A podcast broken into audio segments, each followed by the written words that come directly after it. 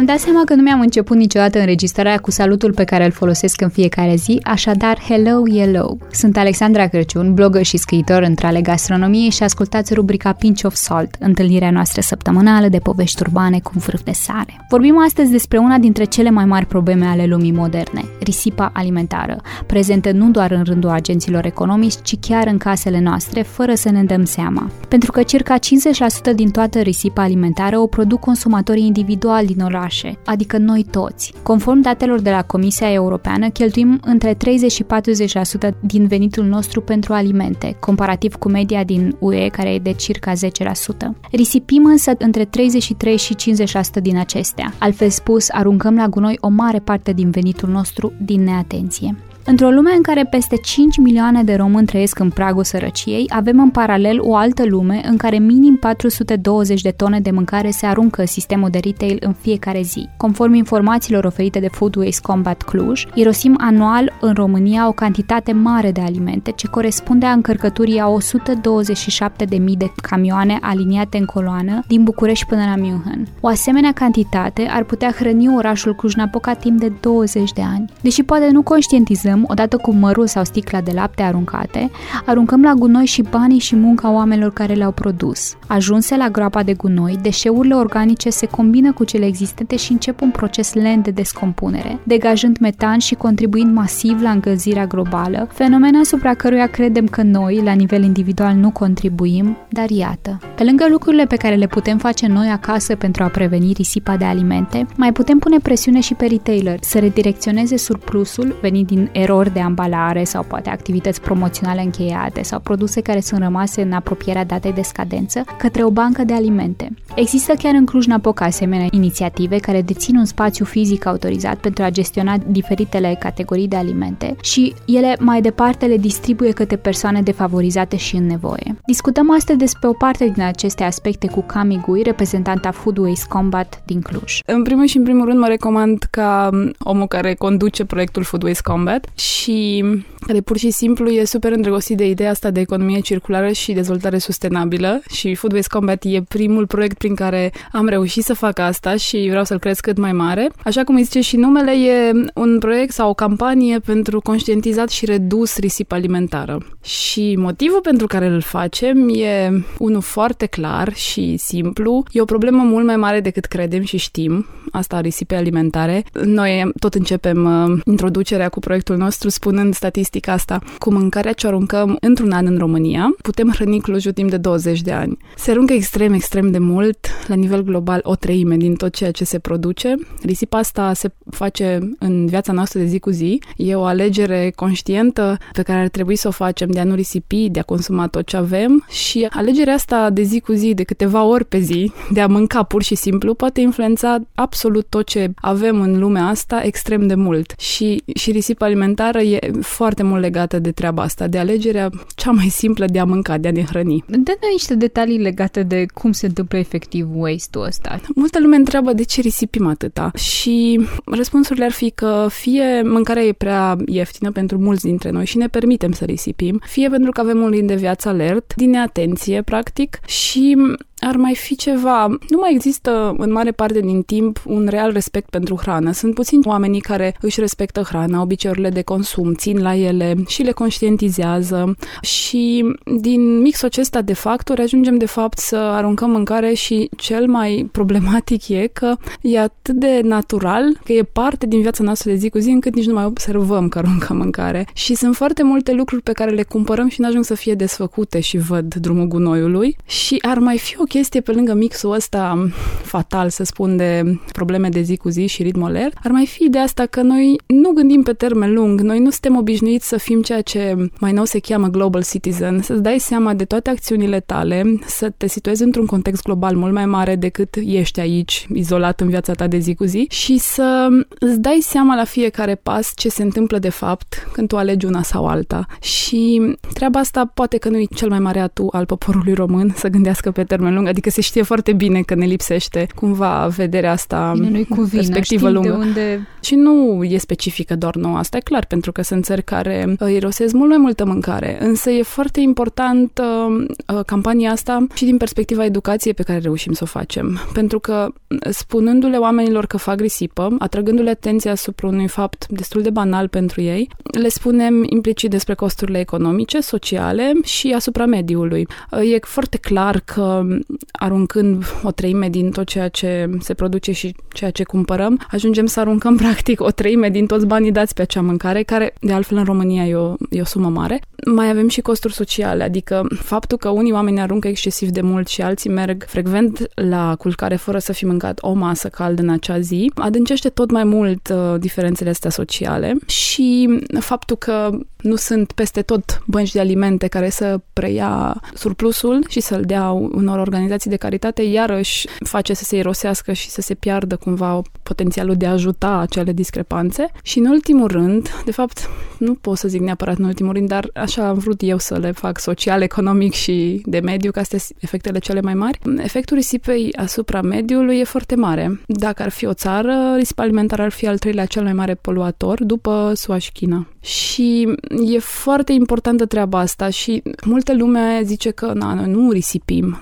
Este un domn a cărui nume nu vreau să-l dau, cu care am avut oarecare polemică despre cât de important ar fi o lege antirisipă în România. Și spunea dumnealui, da, păi noi nu risipim, noi suntem o țară care a fost preponderent rurală, avem obiceiurile noastre, economie de autoconsum, noi nu risipim și noi ne știm, ne păstrăm tradițiile. Nu chiar așa, că noi am trecut într-un capitalism oarecum extrem, așa, de viteză mare și risipim în continuare foarte mult. Și asta am văzut-o când am luat mâncare de la supermarketuri și am făcut programul pilot cu banca de alimente și asta am mai confirmat-o de câteva ori prin statistici cum ar fi, de exemplu, cele de la Rosal. Au publicat un raport unde spun că 50% din ceea ce au colectat ei, deci doar unul din salubrizatorii clujeni, 50% sunt resturi organice și mâncarea aia amestecată cu deșeuri, ambalaje și o grămadă de alte lucruri care se găsesc la groapa noastră de gunoi, aici la Patarât, produc foarte mult gaz metan. Și, da, și toate lucrurile astea ar, ar putea fi evitate dacă te gândești bine și dacă cineva ar fi fost suficient de atent la asta. Și mai mult de atât, mai există mitul acela, sau mă rog, mitul ăsta urban că, vezi, doamne, la Patarât se iscă foarte multe incendii, că oamenii nu zgrijuli sau se pune intenționat uh, foc acolo. Nu nici de cum așa. E foarte, foarte mult metan în jurul uh, gropii de gunoi și odată cu asta există și risc foarte mare de incendii și de aceea sunt așa frecvente și greu de controlat. Evident că există o problemă și cu groapa aia de gunoi și waste managementul la Cluj, dar uh, eu sunt optimistă că cu campania noastră, cu ce mai are Alin de la We Recycle, o să înceapă măcar să să se rezolve partea de educație și în timp poate se pune o presiune civică suficientă cât să rezolvăm în pași mai mici toată situația. Dăm-ne niște exemple de food waste din, din, astea, din, din viața uh, de zi cu zi, știi? Dar e, e de precizat că risipa alimentară, contrar uh, așteptărilor multora, nu se produce în retail sau în restaurante sau chiar în producție și ambalare, se produce la noi în case. Adică 50%,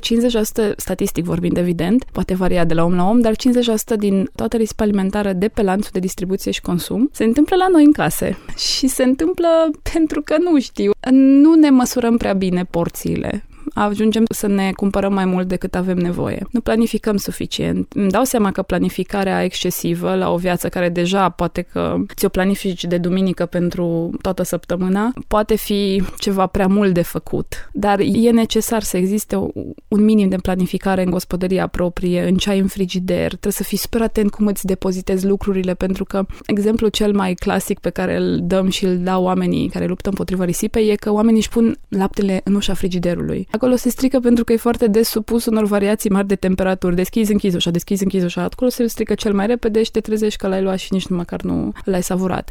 Oamenii nu știu exact unde să-și pună și cum să-și depoziteze hrana, pentru că există anumite reguli legate de legume, fructe, de carne, de ouă, de gradurilor de procesare. Toate se pune în frigider, nu? A, mai mult sau mai puțin.